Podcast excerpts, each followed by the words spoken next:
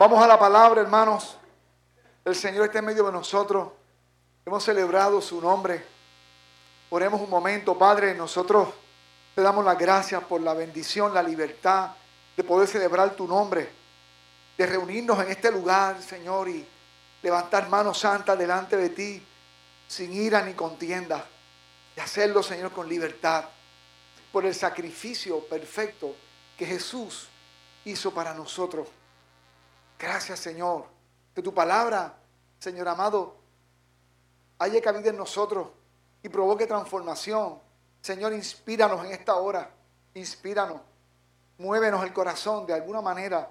Los que estamos aquí en esta hora, los que están mirando en sus casas por el canal nuestro de YouTube, Señor amado, que también sean ministrados, tocados, que tu Santo Espíritu revele a Cristo y nos hable en esta hora. Señor, quizás no es el mensaje que muchos queremos, pero es el mensaje que tú tienes para nosotros en el nombre de Jesucristo en esta hora. Amén. Y amén. Arriesgate. Si deseas honrar a Dios. ¿Sabe que hay gente que se arriesga de muchas maneras y por muchas razones? Bueno, para empezar, los que se casaron fue un riesgo que, se, usted cogió, ¿sabía eso? Y no lo pensó mucho, usted se tiró y estaba convencido. Y nos arriesgamos a veces haciendo muchas cosas en proyectos, empresas, eh, ministerios, y tomamos un riesgo, corremos riesgos. ¿Cuántos en momentos dados han, han tomado riesgo? ¿Ok? Pero si deseamos honrar a Dios, si deseamos honrar a Dios, lleva un riesgo. Si deseamos honrar a Dios, y hubo gente en la Biblia que se arriesgaron, que llegó ese momento importante, vieron esa oportunidad y se lanzaron. Y no lo pensaron mucho. Por ejemplo, Dios hablándole al sumo sacerdote de la época de Samuel y le dijo lo siguiente, porque yo honraré a los que me honran. Porque honrar a Dios no solamente con nuestras canciones y nuestras alabanzas. Sí, esa es una manera de honrar a Dios también.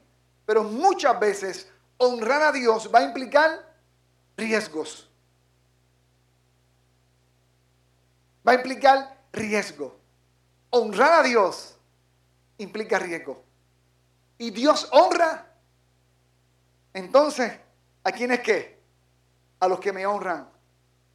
Hubo un adolescente, ya saben quién es, 14, quizás 15 años, que una oportunidad llegó al campo a saber de sus hermanos para contarle a su papá. De momento se da cuenta que hay un paladín llamado Goliat desafiando al pueblo de Dios, al pueblo de Israel. Los filisteos siempre fueron la piedra en el zapato de Israel.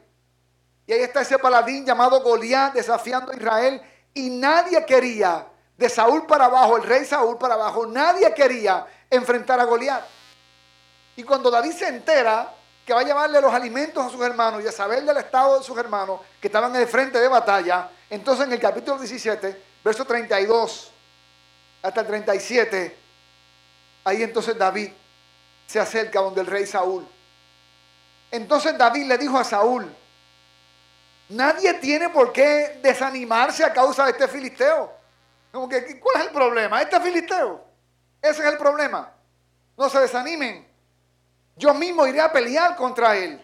O eso era soberbia o eso era fe. Y hay una línea fina entre la soberbia y la fe, ¿sabe, hermano? Pero David vio que la oportunidad de él ser honrado, de honrar a Dios. Porque el pleito de David era la honra de Dios, el honor a Dios. ¿Dónde está su honor? ¿Quién defiende a su honor? Y el rey le dice, ¿cómo vas a pelear tú solo contra este filisteo? Porque era un hombre a hombre. Si me vencía, le dice Goliat al pueblo de Israel, le vamos a servir. Pero si le vencemos, y venzo a ese, a ese que me va a enfrentar, ustedes me sirven. David salió, o David pretendía enfrentar a Goliat y librar al pueblo de los filisteos. Entonces el rey le dice, ¿cómo vas a pelear tú solo contra este filisteo? Replicó Saúl. No eres más que un muchacho. Tú eres un adolescente, mi hijo. Mientras que él ha sido un guerrero toda su vida. Aparte que medía sobre nueve pies. David le respondió, a mí me toca cuidar el rebaño de mi padre. Cuando un león o un oso viene y se lleva una oveja, ese es el corazón de Jesús. Yo lo persigo y lo golpeo hasta que suelta la presa. Si el animal me ataca, lo agarro por la melena y lo sigo golpeando hasta matarlo. Oye, ese adolescente. Si este siervo de su majestad ha matado leones y osos, lo mismo puede hacer con este filisteo pagano, porque está desafiando no a ti, no a mí, está desafiando al ejército del Dios viviente. Se trataba del honor de Dios. Alguien que salga a defender el honor a Dios. Alguien que salga a decirle a los filisteos, hay Dios en el medio de Israel. Y el Dios que hay es el único sobre la tierra. Y es mayor que el de los filisteos, que eran muchísimos dioses.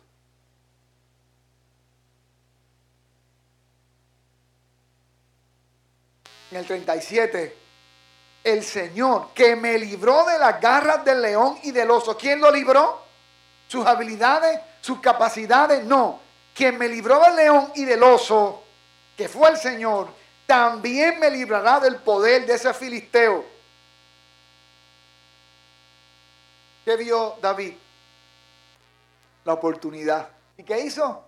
Se arriesgó.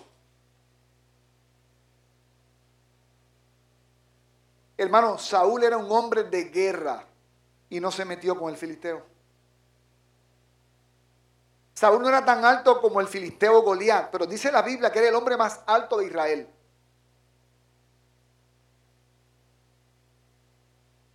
¿Y David qué era? Un adolescente. Razonablemente hablando, ¿quién estaba listo para enfrentar a Goliat? ¿Saúl o David? Saúl. Tenía todas las capacidades para enfrentar a este gigante. Pero ¿a quién le tocó? Al que no tuvo temor de qué? De jugársela.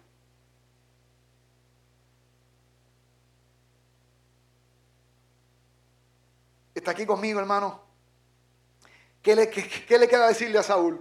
Anda pues, dijo Saúl, y el Señor te acompañe. Que te vaya bien, porque si te va mal nos va a ir mal a todos aquí. Y el resto de la historia, usted la sabe, ¿verdad? Usted la sabe. Si no la sabe, lo, remito a la escuela bíblica nuestra, que nuestros niños le contarán la historia de David y Goliat. Amén. Tres hombres que se arriesgan. David ya era el líder del ejército. Y tenía un gran ejército con él, hermano. Y había unos hombres que estaban cerca de David. Eran tres hombres de los treinta y pico, que era el séquito de hombres valientes que rodeaban a David. En otra ocasión les puedo enseñar sobre estos hombres y el, de dónde salen estos hombres valientes que rodeaban a David. De dónde fue que se los buscó. Pero estos tres hombres escuchan a David decir esto. Pero antes de esto quiero decirle que Israel estaba enfrentándose otra vez a quién? A los filisteos, el archienemigo. Los filisteos eran como el guasón para Batman el archienemigo eran los filisteos. Así que los filisteos habían tomado Belén. ¿Y dónde nació David? En Belén.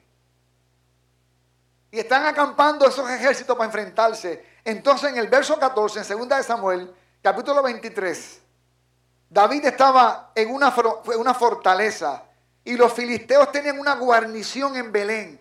Una guarnición es un gran ejército allí. Habían soldados que, que estaban tomando a Belén. Y como David tenía mucha sed, dijo, ¿cómo quisiera beber un poco de agua?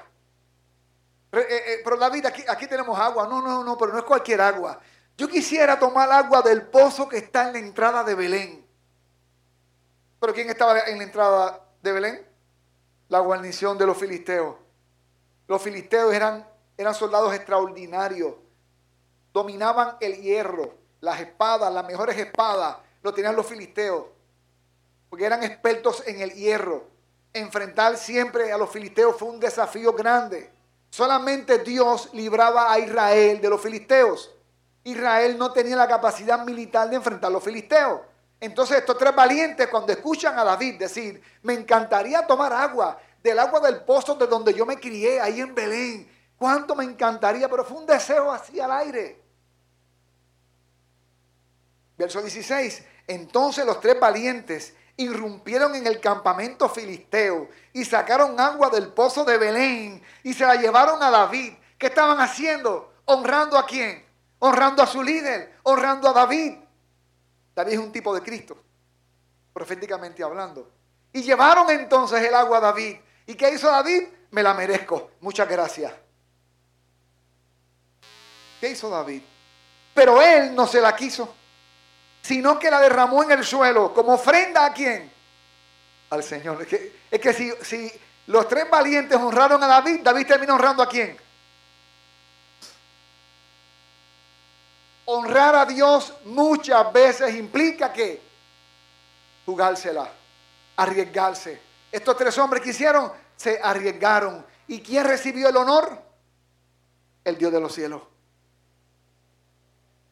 Nuestro riesgo no es para darnos gloria a nosotros. Nuestro riesgo no es para que la gente vea la capacidad que yo tengo, de que soy capaz. Ven, dame una oportunidad para enseñarte de la madera que estoy hecho. Hermano, estamos hechos del polvo, de carne y hueso.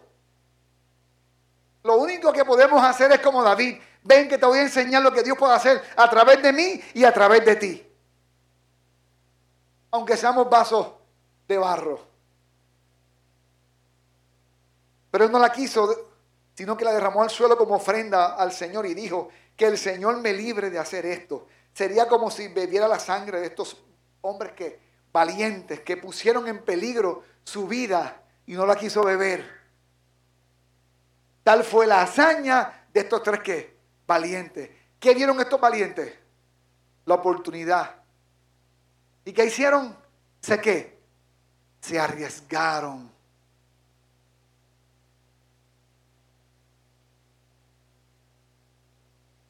Dios nos va a presentar oportunidades para que su nombre sea honrado. Pero muchas veces, hermano, hacemos tantos cálculos que los números no nos cuadran. ¿Y sabes qué hacemos? No nos arriesgamos. Hermano, a mí los números nunca me han cuadrado. Llevo 31 años en el ministerio a tiempo completo y los números nunca me cuadran. Y siempre Dios se sale con la suya. ¿Por qué? Porque Él siempre es honrado. El día que los números a mí me cuadren, y las ideas a mí me hagan sentido, cuando las cosas salgan bien, el éxito, ¿a quién se lo van a atribuir? Pues a mí. Pero como los números nunca cuadran, el éxito, ¿a quién se le va a atribuir?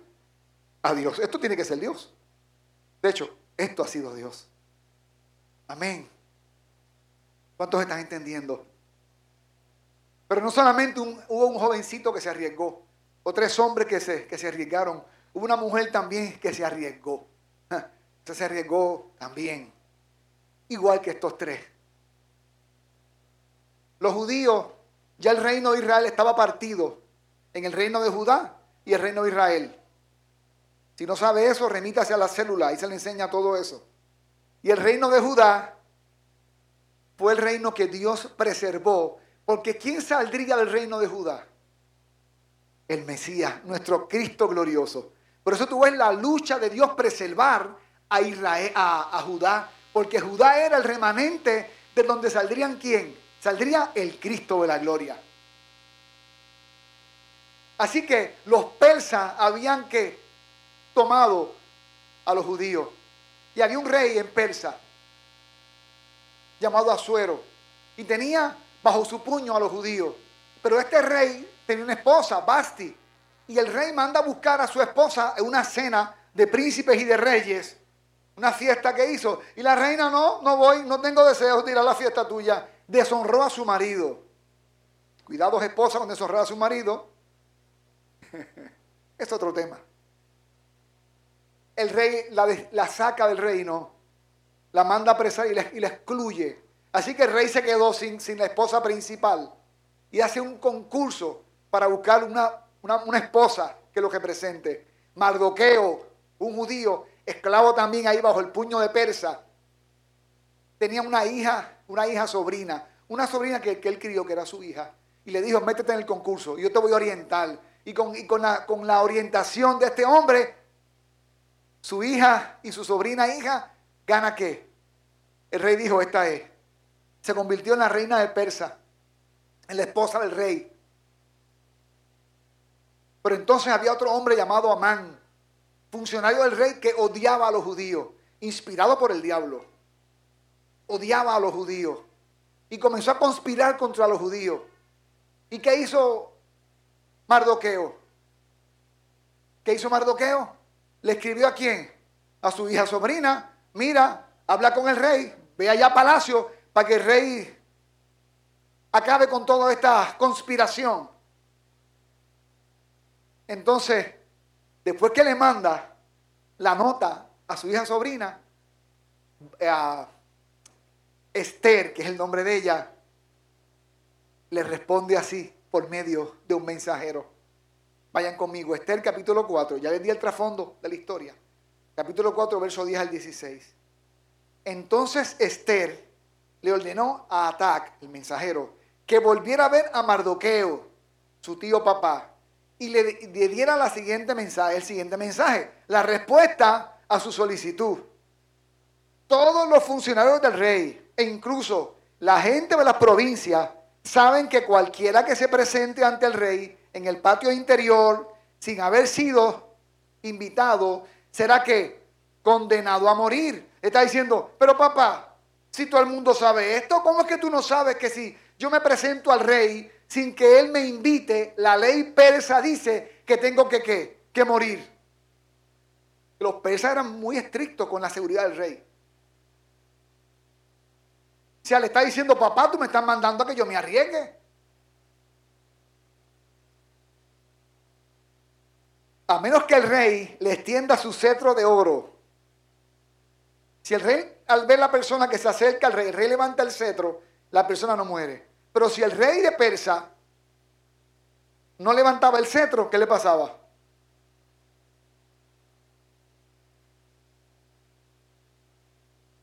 Y el rey, dice Esther, no me ha llamado a su presencia en los últimos 30 días.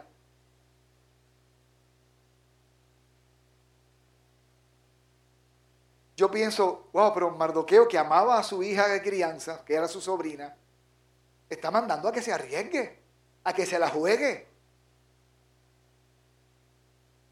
Está diciendo, defiende al pueblo de Dios, defiende el honor de Dios. Así que Atac le dio el mensaje a Esther, de Esther a Mardoqueo. Mardoqueo le envió la siguiente respuesta a Esther. Me imagino ese mensajero. Qué chisme de palacio hay aquí tremendo, ¿ah? La esposa del rey, un chisme con el papá y qué sé yo qué. Y ahí va el mensajero llevando las notas. Gracias a Dios que no había internet en ese tiempo. Y esta es la respuesta de su padre de crianza a Esther.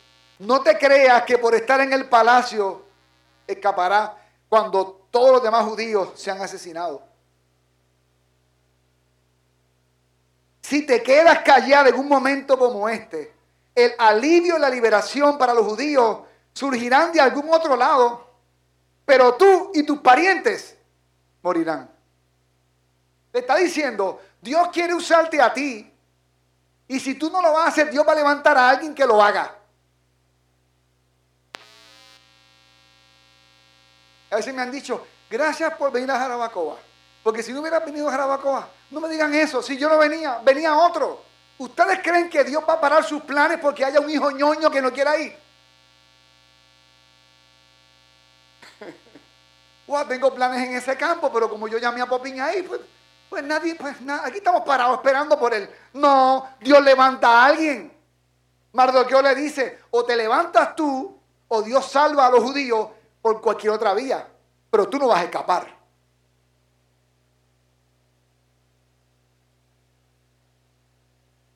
¿Qué le está diciendo el padre a la hija? Tienes que qué? Tienes que jugarte la mija. Tienes que, que arriesgarte. ¿Quién sabe si no llegaste a ser reina precisamente para un momento como este? ¿Quién sabe si en el lugar donde tú trabajas Dios te llevó allí para un momento especial. El matrimonio que Dios te dio, la empresa, la carrera, eh, lo que sea que tú tengas o las habilidades que tú tienes, Dios te las dio con un propósito. Pero tienes que jugártelo, tienes que arriesgarte, Tienes que dar pasos de fe. Entonces Esther, en el 15, qué bueno es tener buenos asesores, ¿verdad? Que te digan la verdad con amor, pero la verdad. Entonces Esther envió la siguiente respuesta a Mardoqueo. Qué bueno que ella escuchó a su papá, a su tío papá de crianza. Entonces Esther envió la siguiente respuesta a Mardoqueo. Ven y reúne a todos los judíos que están en Susa y hagan ayuno por mí. Oren y ayunen por mí. No coman ni beban durante tres días, ni de noche ni de día. Mis doncellas y yo haremos qué? Lo mismo. Estaba tan cómodo en el palacio de vivir en una aldea de esclavos judíos. Ahora era que reina del imperio persa y tenía doncellas a su cargo. ¿Se acuerdan la semana pasada?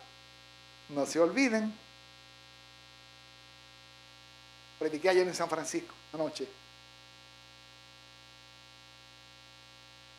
Entonces, dice Esther, aunque es contra la ley, entraré a ver al rey. Si tengo que morir, moriré. Esther, ¿qué hizo? Se la jugó, se arriesgó. Si quiere ver cómo termina esta historia, vaya a la Biblia, lea el libro de Esther, lo leen en, dos patadas, dicen, ¿verdad? Lo leen en nada. En nada, rapidito lo lee, se lee muy fácil. En una noche lo lee. Y Esther se arriesgó y el pueblo de Dios fue que librado. ¿Y quién salió de ese pueblo? Jesús de Nazaret. Una mujer que se la jugó y estuvo dispuesta a morir para salvar al pueblo de Dios. Nosotros muchas veces estamos dispuestos a correr riesgo, pero siempre es a nuestro beneficio. Este riesgo vale la pena porque me va a beneficiar a mí. Pero cuando va a beneficiar a otros, cuando beneficia al pueblo de Dios, cuando beneficia al nombre de Dios, se la juega.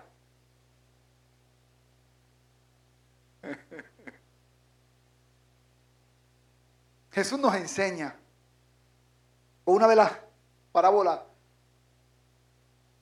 más clásicas de los evangelios. Bueno, todas son clásicas, pero esta es, esta es de mis preferidas. Mateo 25, 14, 30.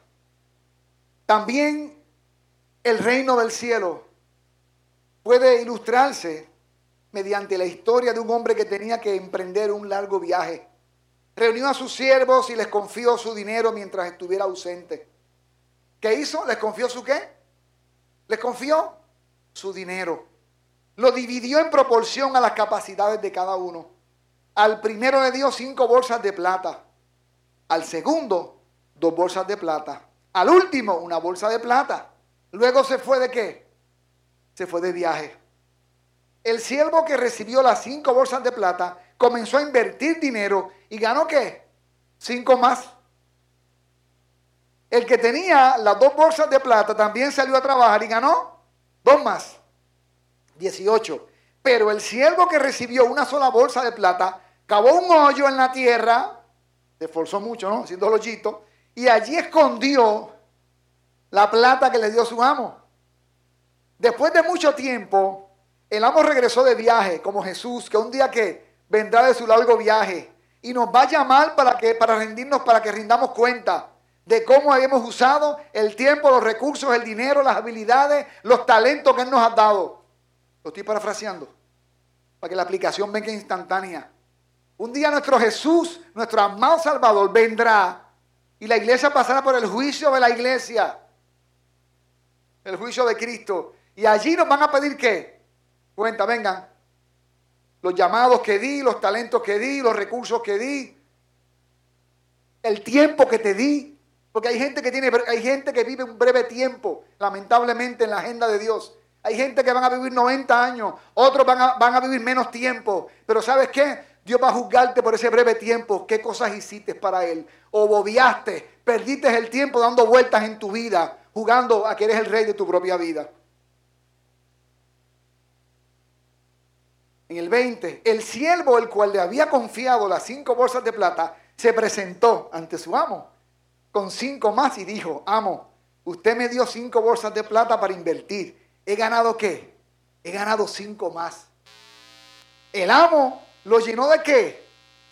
De elogios, porque Dios honra a los que le honran. ¿Qué hizo el amo? Lo que lo honró, lo elogió, porque el amo había honrado, el siervo había honrado a su amo. Mi buen siervo fiel, ¿qué está haciendo? Alabándolo. Buen siervo, fiel. Ha sido fiel en que administrar esta pequeña cantidad. Así que ahora te daré muchas más responsabilidades. Vamos a celebrar juntos. Yo estoy esperando ese día. celebrar con él. Verso 22. Se presentó el siervo que había recibido las dos bolsas de plata y dijo, amo, usted me dio dos bolsas de plata para invertir y he ganado dos más. El amo le dijo, bien hecho, lo está honrando, mi buen siervo, fiel, ha sido fiel en administrar esta pequeña cantidad, así que ahora te daré muchas más responsabilidades. Ven a celebrar conmigo. Por último, se presentó el siervo que tenía una sola bolsa de plata y dijo, amo, yo sabía que usted era un hombre severo, que cosecha lo que no sembró y que recoge las cosechas que no cultivó. Que tenía, eh, dice el 23, tenía miedo de perder su dinero. Así que lo escondí en la tierra. Mire, aquí está lo que es suyo. Tenga lo suyo. Pero el amo le respondió, siervo bonifiel, guardaste impecablemente lo que te di. Siervo perverso y vago, perezoso. El mago, el, hermano, ser vago no, no, es de Dios. Hay que descansar, pero no, se puede ser vago. Por si acaso, ¿verdad? Si sabías que cosechaba lo que no sembré y recogía lo que no cultivé, ¿por qué no depositaste mi dinero, que no es tuyo, mi dinero, en el banco, al menos hubiera podido obtener algún interés de él. Entonces ordenó, quítenle el dinero a este siervo, désenlo al que tiene las 10 bolsas de plata. A los que usan bien lo que se les da, se les dará aún más. Y tendrán como en abundancia. Pero a los que no hacen nada, se les quitará aún lo poco que tienen. Está hablando de las oportunidades de influir y de arriesgarse. Ahora bien, arrojen a este siervo inútil a la oscuridad de afuera, donde habrá llanto, rechinar de dientes. ¡Qué parábola! Pero mire, es palabra de Dios. No es de Popín. No se me hubiera ocurrido jamás eso.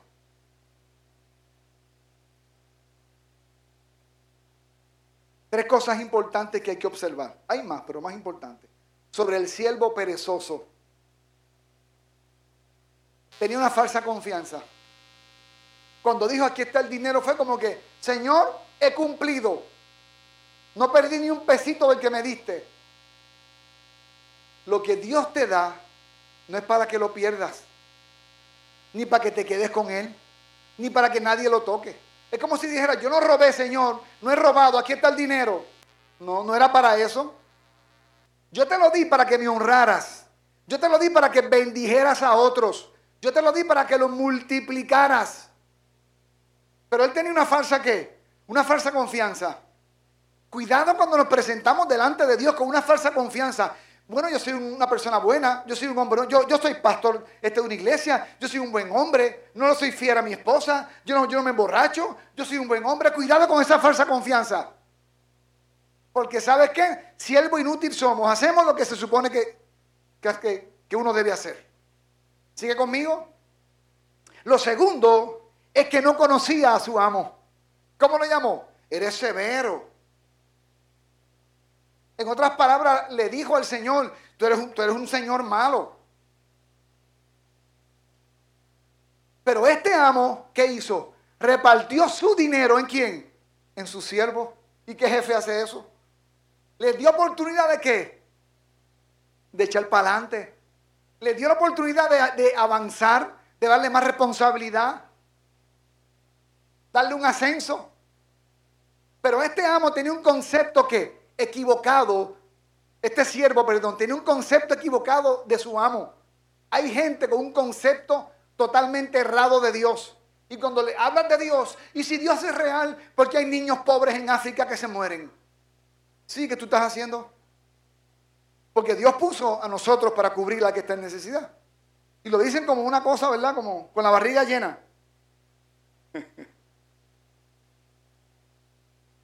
Dios no está para darle comida a la gente.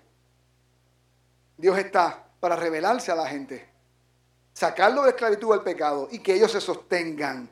Mientras el pecado arropa una nación, la pobreza, la miseria la esclavitud arropa esa nación hasta que se vuelven a Dios. No conocía a su amo.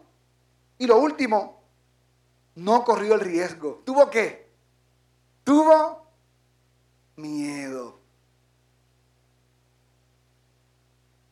Y cuando dice tuvo miedo, no es, escúcheme hermano, no es que tomarse el riesgo no da miedo. Tomarse el riesgo da miedo. Pero el miedo no te gobierna. Aunque lo estás sintiendo, dice Jehová peleará por mí. Porque yo peleo y yo me arriesgo, no por mi honor, por el honor de Él. Amén, amados. Así que ya en la conclusión, honrar y traer gloria a Dios demanda qué? Demanda riesgos. El creyente que desee honrar a Dios, sépase que hay que tomar riesgo. ¿Tú quieres usar tu casa como lugar de célula, de alcanzar a tu comunidad, de bendecir los niños de tu comunidad? Ay, pero me ensucian los muebles. Me rompen la silla. y hacemos el cálculo. No, no, esto no, esto no se puede todavía. Y comenzamos a hacer cálculo porque no nos gusta arriesgarnos y menos lo que pensamos que es nuestro. Hasta que nos morimos y nos damos cuenta que nunca tuvimos nada. Que fuimos solamente que mayordomos. Tomar las oportunidades que Dios nos da solo como medida de vida deshonra a Dios. Si yo utilizo lo que Dios me ha dado, las oportunidades, los dones, los talentos, los recursos, solo como una forma de yo vivir, estoy deshonrando a Dios. Si tú piensas que eres maestro y de ahí tú vas a vivir, estás deshonrando a Dios. Porque Dios no te hizo maestro para que vivas de eso. Ah, pues entonces, Dios te hizo maestro para que tocaras el corazón de muchos niños y vivas de eso. Las habilidades, los talentos que tú tienes, un día Dios te lo va a demandar a ti y a mí. Y estaremos delante de Él. Y Él te va a decir, pero Popín, todo lo que te di, lo usaste para, para hacerte un gran nombre y te honraste a ti con los recursos que yo te di. No era honrarte a ti, era honrarme a mí y tocar al que estaba desvestido, al desarropado. ¿Para qué tú crees que Dios te ha dado las cosas? ¿Para ser feliz? Eso es hedonismo. Eso no es cristianismo. Cristianismo es yo recibo bienes de Dios para tocar la gente en necesidad. Y que Cristo sea que sea honrado. Amén, amado. Feliz Día de los Padres.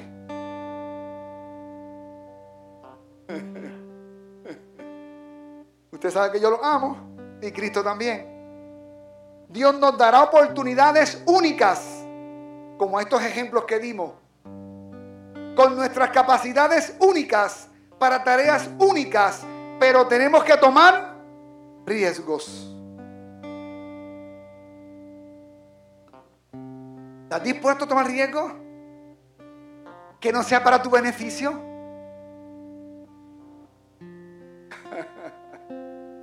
Pero cuando vamos a casarnos tomamos riesgo. Y yo le digo a la pareja, mira, todavía no. Sí, pero estamos listos, nos arriesgamos. claro. Sabroso. Hey, hey, hey. Pero y para subir a Contanza con Fran, atender niños allá arriba, los sábados, venir aquí, estar con las Priscilas, con los Timoteos meterte a los barrios de Jarabacoa, atender a la gente en necesidad, ver los enfermos, ayudar con tus recursos a que esté en necesidad. Amén. Y que la gente diga, Dios vino a visitarme. Y quién es honrado? Dios es honrado. No para hacerle un nombre, nosotros. Pero debemos tomar en cuenta algunas cosas. Tengo el tiempo encima. Siempre que tomas un riesgo, buscas consejo. ¿Con quién habló David? Con Saúl. ¿Con quién habló Esther? Con Mardoqueo. Los tres valientes entre ellos. Conversamos y nos lanzamos. Dios no pide actos de insensatez. Hay gente que toma riesgo en fanatismo y en fantasías que no son. Dios pide actos de fe. Y tercero, debemos tener la motivación correcta. ¿Qué te motiva a hacer lo que haces? Que la gente diga que tú eres buen tipo. Hermanos, tú y yo no somos buenos tipos. Somos salvados por la sangre de Cristo.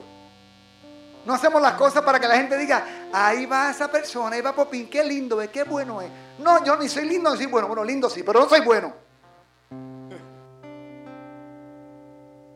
La motivación de corrernos los riesgos es quién? La honra de Cristo. No es exposición, no es exposición. Es la honra de Cristo. Que esa persona diga, Cristo me visitó por medio de, una vasija de Él. Termino con una cita de Juan de la Cruz. Me encanta esa cita. Pónmela en pantalla. Al atardecer de la vida, de la vida. ¿Y qué es el atardecer de la vida? La, vejez, la antesala a la muerte. Al atardecer de la vida nos, nos, nos examinarán en el amor. ¿Cuánto hemos amado a Dios? ¿Cuánto hemos amado al prójimo? En la vejez, en el atardecer, comenzamos a decir, caramba, yo pude haber vivido diferente. No para mí. Pude haber hecho tantas cosas con el talento que tenía, con mis capacidades artísticas, administrativas. Y qué poco hice por los demás. Qué mucho hice por mí. Qué poco honré a Dios en la vejez se nos va a examinar cuánto amamos a Dios y a quién y a los demás. Padre Santo, yo sé que tu Santo Espíritu nos está desafiando en esta hora. Nos está desafiando, Señor, amarte. Amarte como es debido. A honrarte Señor, gracias por los talentos, los recursos, las oportunidades, el desarrollo, las carreras, todo lo que hemos recibido de tu mano para nosotros. Pero Señor, que tomemos riesgos a la hora de honrarte a ti. Que tomemos riesgos. Como tú, oh Padre, te tomaste riesgo conmigo y con nosotros. Señor, van a haber oportunidades que nos vas a dar en el día a día, en nuestra universidad, en el trabajo, en la academia, en la empresa, en el negocio, en la calle, caminando por mi ciudad. Van a haber oportunidades que tú nos vas a dar de honrarte, de multiplicar el beneficio que nos has dado, pero multiplicarlo en otros. Que ese sea el momento en que cada uno de nosotros estemos listos para honrarte a ti. Para honrarte a ti multiplicando, Señor, el mejor talento que nos has dado, el mejor bien que nos has dado, que es el amor de Cristo. Que podamos multiplicar el amor de Cristo que hemos recibido, Señor, en otras personas. Así como tú me amaste y me depositaste el amor en mi corazón, que este, esta bolsa de amor que recibí la pueda multiplicar, sirviendo y amando a otros. En el nombre de Jesús. Amén y amén. Dios les bendiga, hermano. Bendiciones a todos.